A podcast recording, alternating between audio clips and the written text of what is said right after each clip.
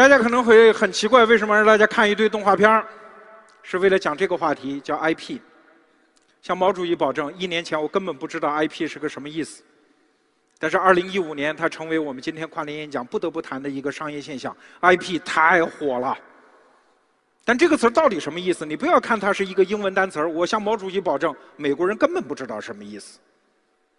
这是中国人发明的一个词儿。这让我想起了小说《百年孤独》当中的一句话：“世界新生伊始，万物都没有名字。”我们提到它的时候，还不得不用手指去指指点点。一个东西没有命名，我们说就是这个、这个、这个、这个，这叫指指点点。有一个现象，我们实在没有办法用现在的现代汉语来描述它，所以只好管它叫 IP。什么是 IP？表面上看就是一堆影视剧啦。什么《琅琊榜》《花千骨》《鬼吹灯》《盗墓笔记》《完美世界》，有可能是一部网络小说，有可能是一个童话故事，有可能是一个游戏。总而言之，这些东西我们现在市场上就管它叫 IP。我们向大家剧透一下，二零一六年还有一些特别火的 IP 会出现。翻译官，什么《诛仙》《东宫》《怒江之战》《择天记》。三生三世十里桃花等等这些名词，你现在不熟悉没关系，你一定会熟悉的。二零一六年这些词儿会特别火。IP 现在火到什么程度？一部网络小说哎，能卖到几千万。现在一个行业内二十多岁的一个编剧给你写一个剧本儿开价八十万一集。对不起，还不是自己写，徒弟写，然后他看一眼。这个市场大家都说跟嗑了药一样的疯狂。好，那我们还是要回到基础概念去定义一下什么是 IP。我的朋友媒体人兰溪有这么一个定义，说他能凭借自身的吸引力挣脱单一平台的束缚的那些虚构的内容，我们称之为叫 IP。就是当它只是游戏、只是小说、只是影视剧的时候，还不是 IP。但是一个故事，比如《北鬼吹灯》，它既是网络小说，又可以拍成电影，还能变成游戏的时候，它可以摆脱平台的限制的时候，它就是 IP。所以我想来想去，只有一个我们熟悉的概念可以形容是什么 IP 这个概念，就是白娘子。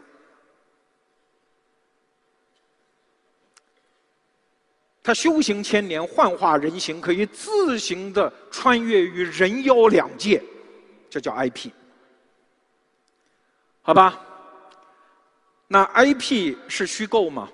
很多人可能会觉得，这不就是虚构的内容吗？它怎么会成为现象？错了，IP 不是虚构，它无比真实的存在在我们生活中。打一个比方，大家就能理解：有清一代二百多年的江山，真正的 IP 是什么？要依我看是贾宝玉和林黛玉，它的真实度远超过左宗棠和林则徐。四爷胤禛要不是因为影视剧和大量的戏说变成了一个 IP，我估计在民间也没有这么大的知名度。IP 是真实存在，IP 一点都不虚假。给大家举一个例子，《鬼吹灯》这部网络小说，二零一五年在中国的电影市场上诞生了两部电影。一部是《九层妖塔》，还有一部叫《寻龙诀》，乌尔善导演的。两部我都看了，我觉得都挺好看的。但是当我跟《鬼吹灯》的粉丝们一聊的时候，年轻人完全不接受我这种一碗水端平和稀泥的评价，他们觉得《九层妖塔》简直就是垃圾。我说为什么挺好看的呀？他们说你根本没看过原书，你无权说话。它里面有一个主人公叫胡八一，胡八一是赵又廷演的那个鬼样子吗？那个气质没有出来，我们不认。请注意，IP 无比真实，它是一个被框定的存在，甚至它的主人公都无法影响它，它的生身父母都无法影响它的存在。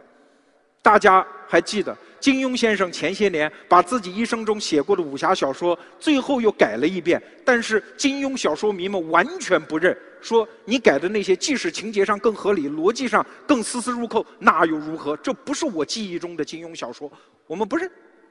所以那你是能说这是虚构吗？它已经是一个无比坚实的存在。这让我想起了文学史上的一个典故：俄罗斯作家托尔斯泰。他写了一部名著叫《安娜·卡列尼娜》，最后女主人公死了，他的读者就不答应了，说这么可爱的女主角，你丫的怎么能把她给写死了呢？托尔斯泰的回答特别精彩，说我也不想让她死，她非要死。不要以为什么是虚构的，当他一旦拥有了 IP 的生命，他像白素贞小姐一样可以幻化成人形，他就是我们社会生活这个广袤的公共空间当中真实的存在，和我们在座的每一个人一样的真实。好，那为什么今天我们要谈 IP 这个现象？是因为我有一个判断，不要以为2015年 IP 火。二零一六年 IP 会更火，不要以为二零一五年的购买 IP 的价格高，二零一六年会更高。为什么？我给大家三点原因的解释。第一，这个社会每个人都需要刷存在感，可传统社会不给我们刷存在感，对吧？我上学的那会儿，只有三种人有存在感：一种像罗胖这样学习好的。一种颜值高的，还有一种就是体育棒的，其他人都没有存在感。但是在 IP 时代，人人都可以有存在感。你颜值高，你学习好，你体育棒，你 DOTA 打的怎么样啊？你玩过英雄联盟吗？你在魔兽世界里面的级别是多少啊？你知道鬼吹灯的故事吗？如果你不信，我给大家看两道考题。第一道，二零一五年在有一个评奖叫“这本小说真厉害”中第一名的小说中，黑长直女主角头发上扎了几个蝴蝶结？第二，我们常说的炮姐，她喜欢的人的绝招是怀中抱妹杀、共产光辉指、种族灭绝拳，还是友情破颜拳？你答不出来吧？你答不出来，你在这个维度上，你就是学渣。人家就刷到了存在感，就这么简单。IP 会继续火下去，因为整个社会的存在感会碎成一地。IP 提供了每一个人的存在感，每一个人都有自己的幻想的世界，这事儿其实挺好的。为什么要让这个世界被那些学霸占领？我的第二个理由是，社交货币。既然要社交，就必须要有社交我们聊的东西。八十年代的时候，知识青年，我们聊革命、聊人生、聊理想，聊一堆东西。现在的年轻人，他们也需要聊东西。不要以为只有老头们喜欢。我听俞敏洪老师讲过一故事，他从山村来到北大去上学，听同宿舍的同学都在聊一本书，叫《第三帝国的兴亡》，从来没见过，什么玩意儿？听大家聊得正开心，很自卑，于是跑到图书馆把《第三兴国兴亡》三本借出来看完了。然后把书往宿舍一拍，说：“来，我们聊一聊第三帝国兴亡。”同宿舍的同学说：“我们早就聊别的了，你滚一边儿 对，每一个时代，我们互相之间交往都需要社交货币，而创造不断的话题，这是我们人类构建协作的基本方式。很多父母都以为孩子在看网络小说、在玩游戏是不务正业，错了，他们在构建。在发行他们这一代人的社交货币。我们来看一本书，二零一五年我个人非常喜欢的一本书，不是我们那儿卖的啊，叫《人类简史》。《人类简史》里面讲了一个特别有趣的观点，说人类其实三百万年前我们就有很多种族啊，就是人类的种，比如说我们这一支，我们在场的所有人都是智人这一支。而其实还有一支叫尼安德特人，尼安德特人现在基本灭绝了，在我们智人生命当中还留下了百分之三到百分之五的基因，但它基本作为一个人的亚种已经灭绝了。那智人和尼安德特人最大的区别是什么呢？其实尼安德特人的身材更为高大，更为抵抗寒冷，但是最后他们还是灭绝了，因为我们智人这一支说话不靠谱。比如说，尼安德特人会说一句话：“走去森林里抓兔子。”很真实吧，在真实的劳动吧，而我们智人这一支呢，我们会说走去森森林里找仙女儿。仙女儿其实并不存在，我们这一支就这么不靠谱。但问题是，仙女儿就是那个时代的 IP。只要你相信森林里有仙女儿，我们这一堆人就可以协作起来。后来我们接着想，天上有一老头白胡子，脾气不好，叫耶和华。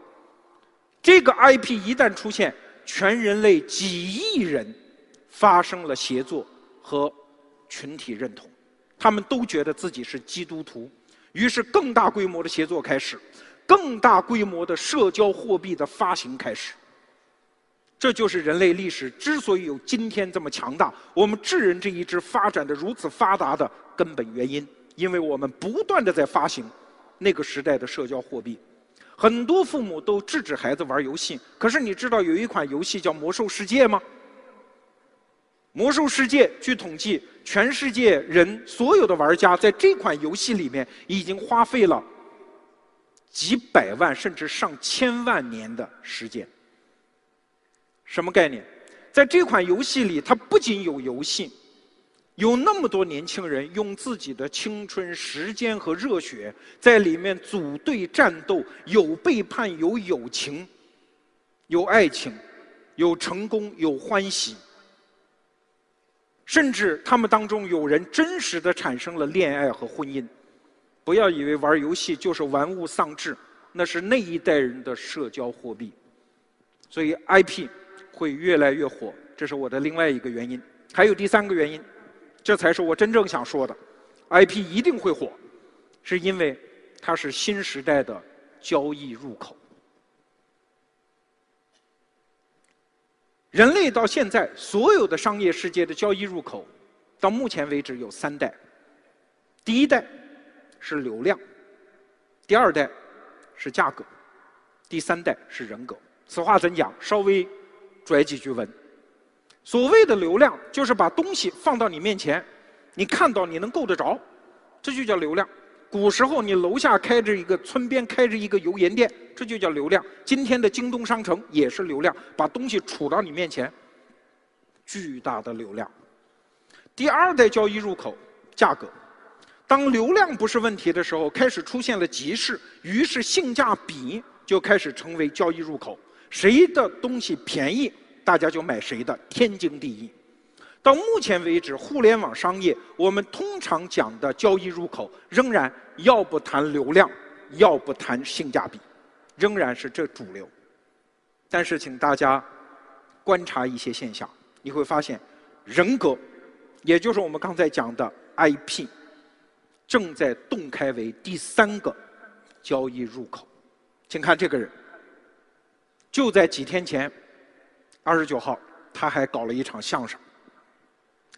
我们老罗家就是有出息，上一代是老马家嘚瑟，四十岁这一波就看老罗家了。我指的是罗玉凤，不是我跟他啊。罗永浩，罗永浩做手机，几年前看是一件多么不靠谱的事情。他有什么呀？不就是新东方英语老师吗？课上讲了一些段子，跟方舟子掐过架，砸过西门子的冰箱，他有什么呀？他就做手机，而且手机是一个多么困难进入的行业啊！当时即使对罗永浩的成功抱有极大善意的一帮朋友，在聊起他的时候，其实都不看好。比如说傅盛就跟我讲，他说做手机多难啊！他给我举了一个例子，傅盛给我举了一个例子，说小米一代手机。经常被退货、被返修，是因为它不断的重启。你想想看，你买一个手机不断重启，这不太糟心了吗？那什么原因？很简单一个原因，因为小米一代手机用了当时最好的芯片，这个芯片非常的敏感，尤其对于电压敏感。所以，如果你的电池不是那个三个铜片吗？压上去之后，那个接点只要有一点点氧化。那它的电压就会不稳定，这个高端的芯片就会判断，耶，不稳定，我他妈死给你看，我就重启。这就是小米一代手机为什么经常被返修的原因。这么一点点小的错误，其实很好修，怎么拿一个纸片把电池压紧就没问题了？硬件是一个多么大的坑，所以当时我们一帮朋友在聊起罗永浩的时候，都会说，这个家伙掉到一个大坑里，他能爬得出来吗？但是就在几天之前。锤子二代手机发布，我不敢说这几款手机非常好。我自己买，即使买锤子，也是出于支持罗永浩，而不是真会用它。但是那又怎样？肯定它在进步。就在锤子手机一代出现的时候，有一位手机业的大佬跟我聊天，就在一个酒店大堂，一边把玩着小米一呃锤子一代手机，然后就跟我说：“他说我非常担心罗永浩，因为他现在是这个样子，但是它迭代之后变成什么样子，我完全不知道。对，罗永浩会非常厉害，为什么？因为他是人格型的、IP 型的、新型的交易入口。”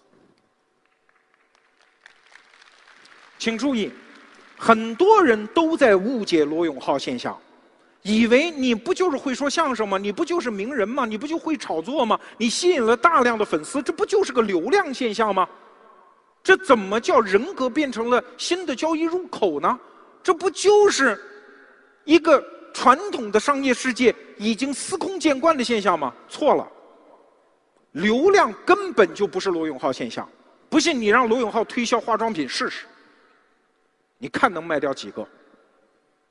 流量是指只要推荐，在这个流量面前都能够形成交易的那个入口。罗永浩是一个全新的入口。为什么这么说？请允许我再拽一点文，我给大家推销一个概念，叫稀缺性。人类商业史上几乎所有的变化，都是因为稀缺性出现了变化。前不久，我在一个微信群里看到一句话，我觉得特别精彩，送给大家。说你的报酬不是和你的劳动成正比，而是和你的劳动的不可替代性成正比。这句话特别像心灵硫酸啊！二零一五年，最后听一句不好听的吧。你不要觉得你辛苦你就应该挣得多，你的不可替代性在哪里？这就叫稀缺性。不要以为有价值就有价格，其实真实事情不是这样的。空气最有价值，谁又离了它两分钟都活不了？但是空气有价格吗？没有。为什么？因为空气不具备稀缺性，所以不具备商业上的价格。商业价值链上的每一次巨大的变动，往往就是因为不同的产业链环节的稀缺性出现了变化，于是商业格局的变局立马出现。那好，我们再来看这三个。交易入口流量，为什么？因为交易不方便的时候，交易本身的可能性是稀缺性，于是流量成为入口。当人们的经济状况、每个人兜里的货币出现稀缺性的时候，性价比就是入口。但是我们今天生活在什么时代？互联网时代让交易变得极其的便捷，所以流量作为入口，它在衰落。中国正在崛起一个三到五亿人的中产阶级的群体，钱不再是问题，支付能力不再是问题的时候，性价比也不再是入口。那好，市场上茫茫神州哪里还有稀缺性？稀缺性的建构者正在呼唤，那是我们称之为叫万物有灵的一个现象会出现。这个词儿是段永潮老师在深圳的一个酒店大堂突然告诉我的。我还记得当时我听到这个词儿如蒙雷击的那个感觉，我突然很多思考豁然贯通。万物有灵，对，农耕时代万物有灵的时代，但是工业社会的过去二百年像一个烘干箱一样，把农业社会的万物有灵全部烘干。原来的那些潮乎乎、湿唧唧、说不清道不明的东西。全部被蒸发，物品就是物品，品牌就是品牌，组织就是组织，员工就是员工。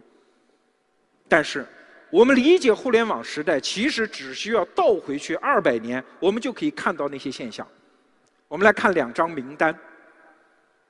二百年前，中国几乎所有的品牌都是人，而不是虚构的 IP，是罗永浩式的真实 IP。甭管是小长城，还是中水饺，是马应龙的痔疮膏，还是张小泉的剪刀。事实上，在一个农耕社会当中，我们并不是在进行满足自己的交易，我们其实是在进行社交。你不要以为这是中国的现象，在西方也一样。现在我们耳熟能详的所有西方的著名品牌，基本上背后都是人名对。所以，稀缺性从哪儿来？这就是稀缺性的来历。名人，那些让大家信任的人，永远会是稀缺的。这就是即将洞开的新一代交易入口。所以我们有一个大胆的判断：未来的一切交易都将是社交。当然你会说，那难道是跟罗永浩社交吗？难道买你罗胖子卖的书是跟你罗胖子社交吗？错了，错了，不是跟我们社交。我们只提供稀缺性，你拿走稀缺性是跟你身边的人去社交。在一些公司里，当你是罗永浩的锤子粉的时候，其实，在你的关系圈当中是意味着些什么的。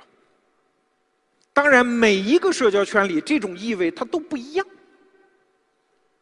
随着人性的各种各样的层次的展开，不见得是美好的啊。它有的是谦让、讨好、合群，有的是炫耀、攀比，甚至是歧视。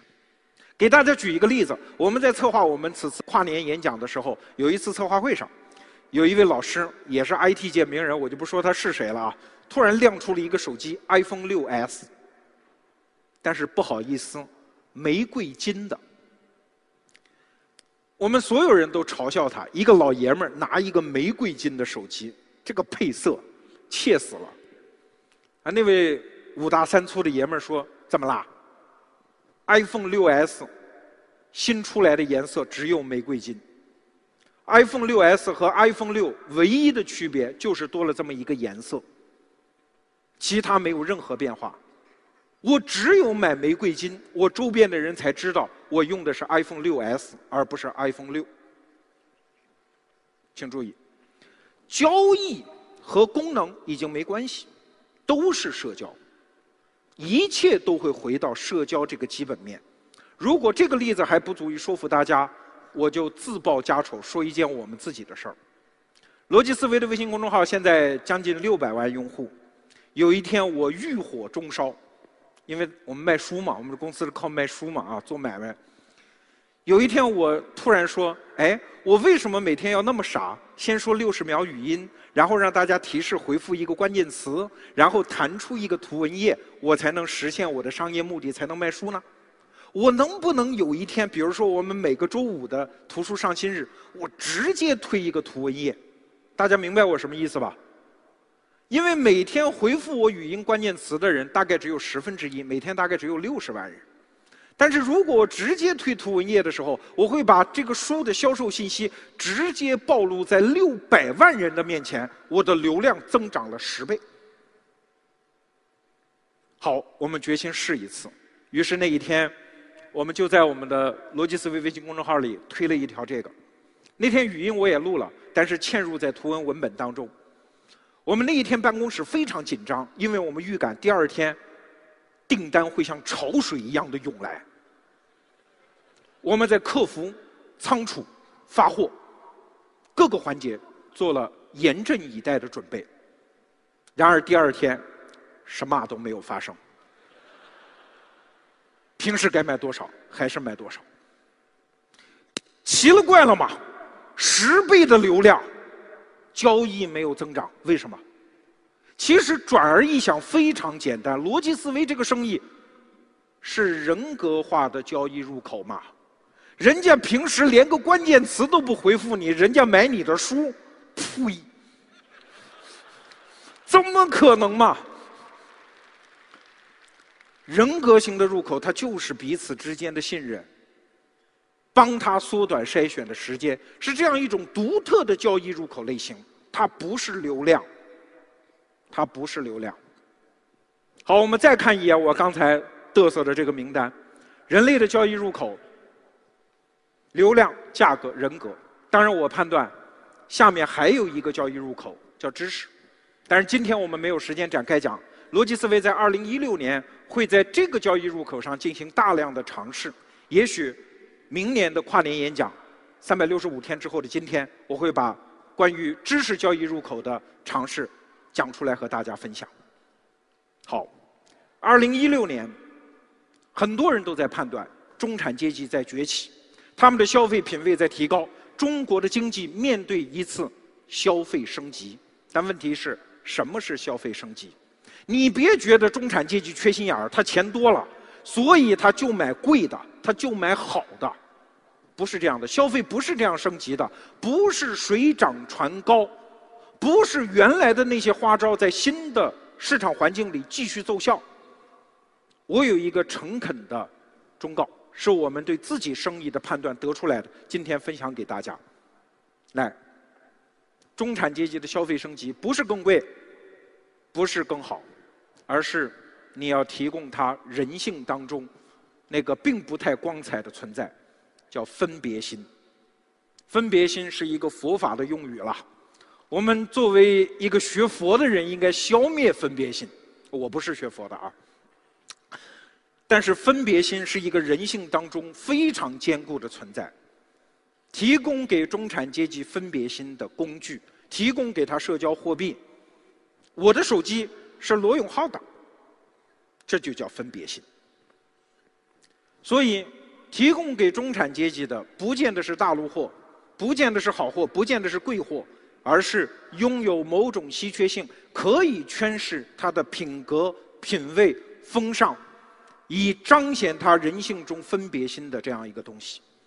遍寻现在的市场，只有 IP 罗永浩式的人格可以提供这样的。稀缺性，这就是我看好 IP 这个现象的原因。一点思考说出来供大家分享。我们再来看一个视频。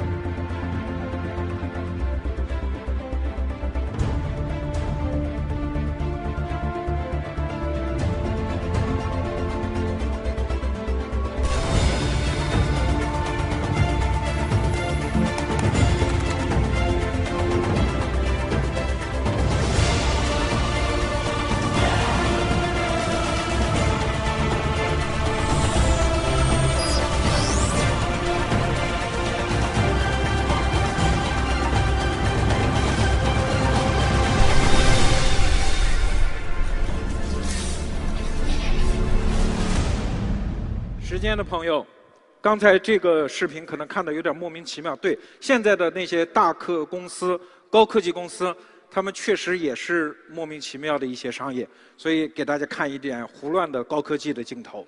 好，下面的话题我们要说的简单一些，阿里和腾讯，这是两家2015年的中国商业当中我们没法不谈的公司，他们的老板分别是马云和马化腾。提到这两位，我想说一句废话。现在很多媒体人、评论家提到他们，还是经常想说点他们的坏话，比如说什么马云卖假货呀，废什么话呀？难道没有互联网，中国就没假货了吗？互联网只会让假货变得更少，这难道是马云的错？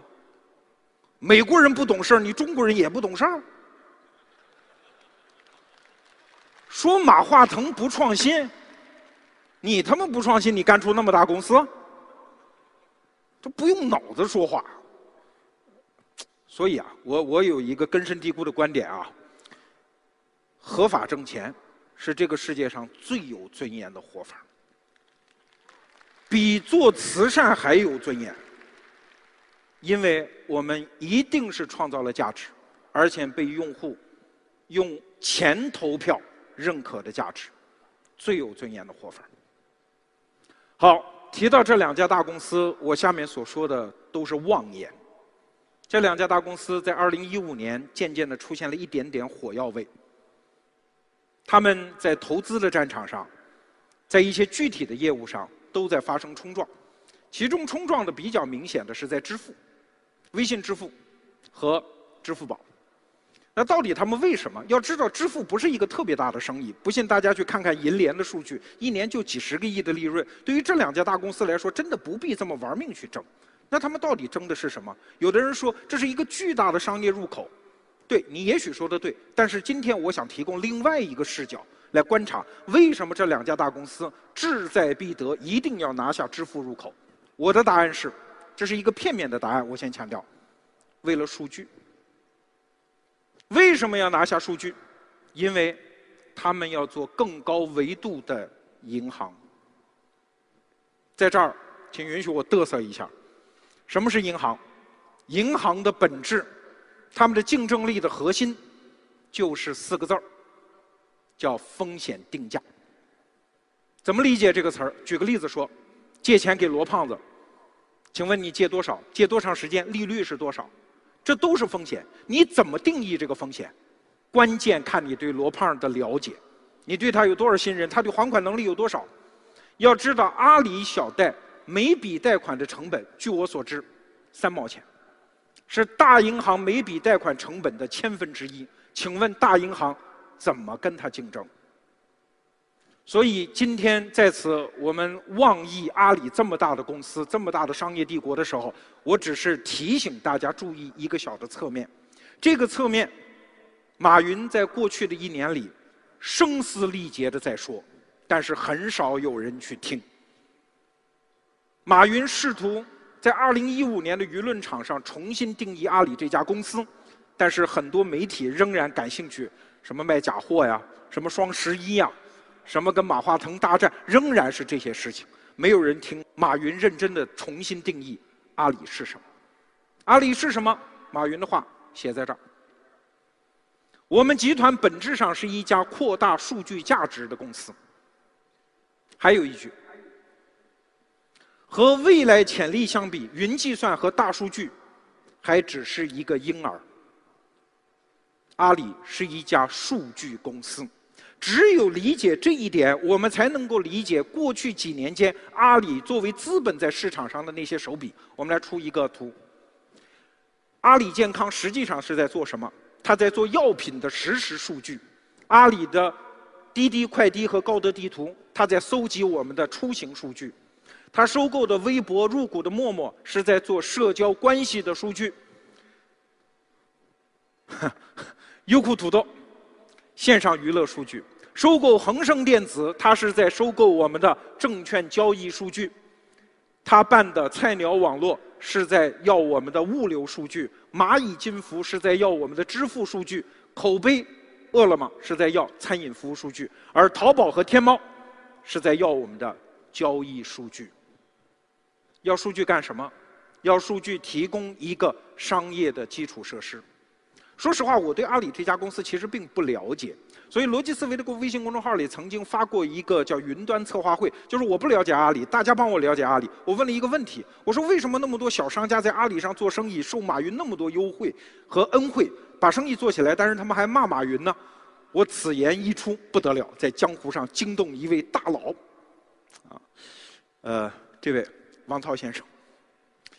这位是丽人丽妆的老板，每年在阿里上做化妆品的交易大概几十个亿的生意。呃，我他不让我说具体数据啊，但是反正就是一个大老板。然后他听说我对阿里不了解，然后因为也是逻辑思维的用户，我特别感激王涛先生啊，呃，专程从上海飞到北京，然后当天又飞回去，中午跟我吃了一顿饭，要教我认识阿里到底是怎么回事儿。我问他阿里是什么，他就告诉我一句话，非常朴实，在阿里做生意，因为有数据，有了数据之后，我就可以不断的对我的商业能力进行升级和迭代，我不断的可以更加接近我的消费者，了解他们是怎么回事儿。所以他原来是一个在房地产业纵横捭阖的人，但是他把他生意的基础迁移到阿里上，因为有数据。阿里的数据能力。他会强悍到什么地步？大家都不愿意听我们吹捧大公司。我们来讲一个反例，我们争取明天就让阿里的公关来找我麻烦，好吧？假设是一个无良商家拿到了阿里的数据，他会怎么做？如果他判断你经常购买品牌产品，好，给你发正品货。如果他通过数据发现，你经常购买低价产品，说明你呀也没什么见识，也没什么钱。对不起，给你发高仿货。如果他的数据判别你的退货率非常低，那说明你这个人非常好说话，大大咧咧。对不起，给你发次品。如果他通过地址数据发现你收货的那个地址附近多少公里之内都没有这个品牌的专卖店，对不起，给你发假货。这就是数据的相反的用法，恶人的用法。那你可能会问，数据会这样一直下去吗？会被坏人利用吗？不会。我们个人的判断是，数据会变成下一代生意的。很多人以为数据是资源，错了。数据不是资源，数据是土壤。这个判断是中国大数据专家涂子佩先生反复跟我当面强调的。数据是土壤，下一代生意都在数据的基础上长起来。每一个人，我们在座的每一个人，只要你生存在现代社会，只要你进入现代社会的协作网络，你都逃不出一个数据之网。未来，一个银行，比如说阿里的互联网银行，要判别要不要贷款给罗胖这个人。他会分析我的收入，他会分析我同事的健康状态，我同事的度假状态，以判断我公司的经营状况。他会分析我每个月交的水电费、网络费用、有线电视费用，来判断我家庭的消费状况。他会监控我罗胖子每天的出行数据。我不知道程维会不会把数据给阿里啊？我我我只是构想。罗胖子每天几点上班，几点回家，是不是规律？是不是到点下班就回家，还是去了安徽北里之类的小区？马云都知道。我去了安徽北里，每天进行了几次支付，他也知道。他会不断的逼近一个人，把一个人描述的越来越清晰。所以，跟数据对抗的力量，在二零一六年。是每一个生意人要思考的，是每一个恶劣的生意人也要思考的。但总的趋势是，坏人越来越难当。王涛先生跟我聊过阿里之后，我研究了一下，现在淘宝上出现的很多的刷单现象。我们来看啊，一个刷单公司想要和阿里的大数据能力相对抗，它现在必须做很多事情。什么叫刷单？就是制造一些并不存在的交易，然后骗取一些排名啊。就是这种事情，但是现在一个刷单公司要做很难了。为什么？阿里的大数据能力在不断的提升。你现在必须让你的那些注册的假账号必须有多个伪造，而且你的假账号必须在全国的地域分布要符合阿里的判断。你注册账号必须要超过一个月，这一个月你购买的东西还不能超过八次，否则也不正常。你必须还要和卖家假聊天，说亲包邮吧。一个假账号，你这不是为难人家吗？购物账号需要实名，必须在购买这个假的商品和交易之前，要快速浏览其他的商家至少两个页面等等。这是一个刷单公司的内部要求。可见。随着大数据能力的逐渐提升，阿里这家公司会逐渐的提高刷单的难度。未来一个假账号想要刷单，可能经常还要出去打个车，这个账号还得订点外卖，否则都刷不了单。所以，大数据是下一代阳光的、健康的生意的土壤。所以，很多人说，商业的未来到底是怎么样？其实观察那些最先进的商人，他们在干什么？他们已经开始利用大数据。所以今天算我给在场的诸位提了一个醒，我也做一个剧透：逻辑思维将很快开天猫店。呃，为什么？不是为了做多大生意，我们也需要如饥似渴的需要数据。我们需要和最新的基础设施在一起。这个时代最先进的商人做什么，我们就应该去做什么。所以有一句话很重要，这是一个科幻小说上的话，叫“未来已经来临，只是尚未流行”。最聪明的人正在做的事儿，我们赶紧跟上就完了。这是阿里。简单说几句微信吧。微信是一个不必说的存在。二零一五年，微信已经变成一个没有故事的产品，但是没有故事的产品才太厉害了。微信的这一个，我就不举其他，就这一个数字。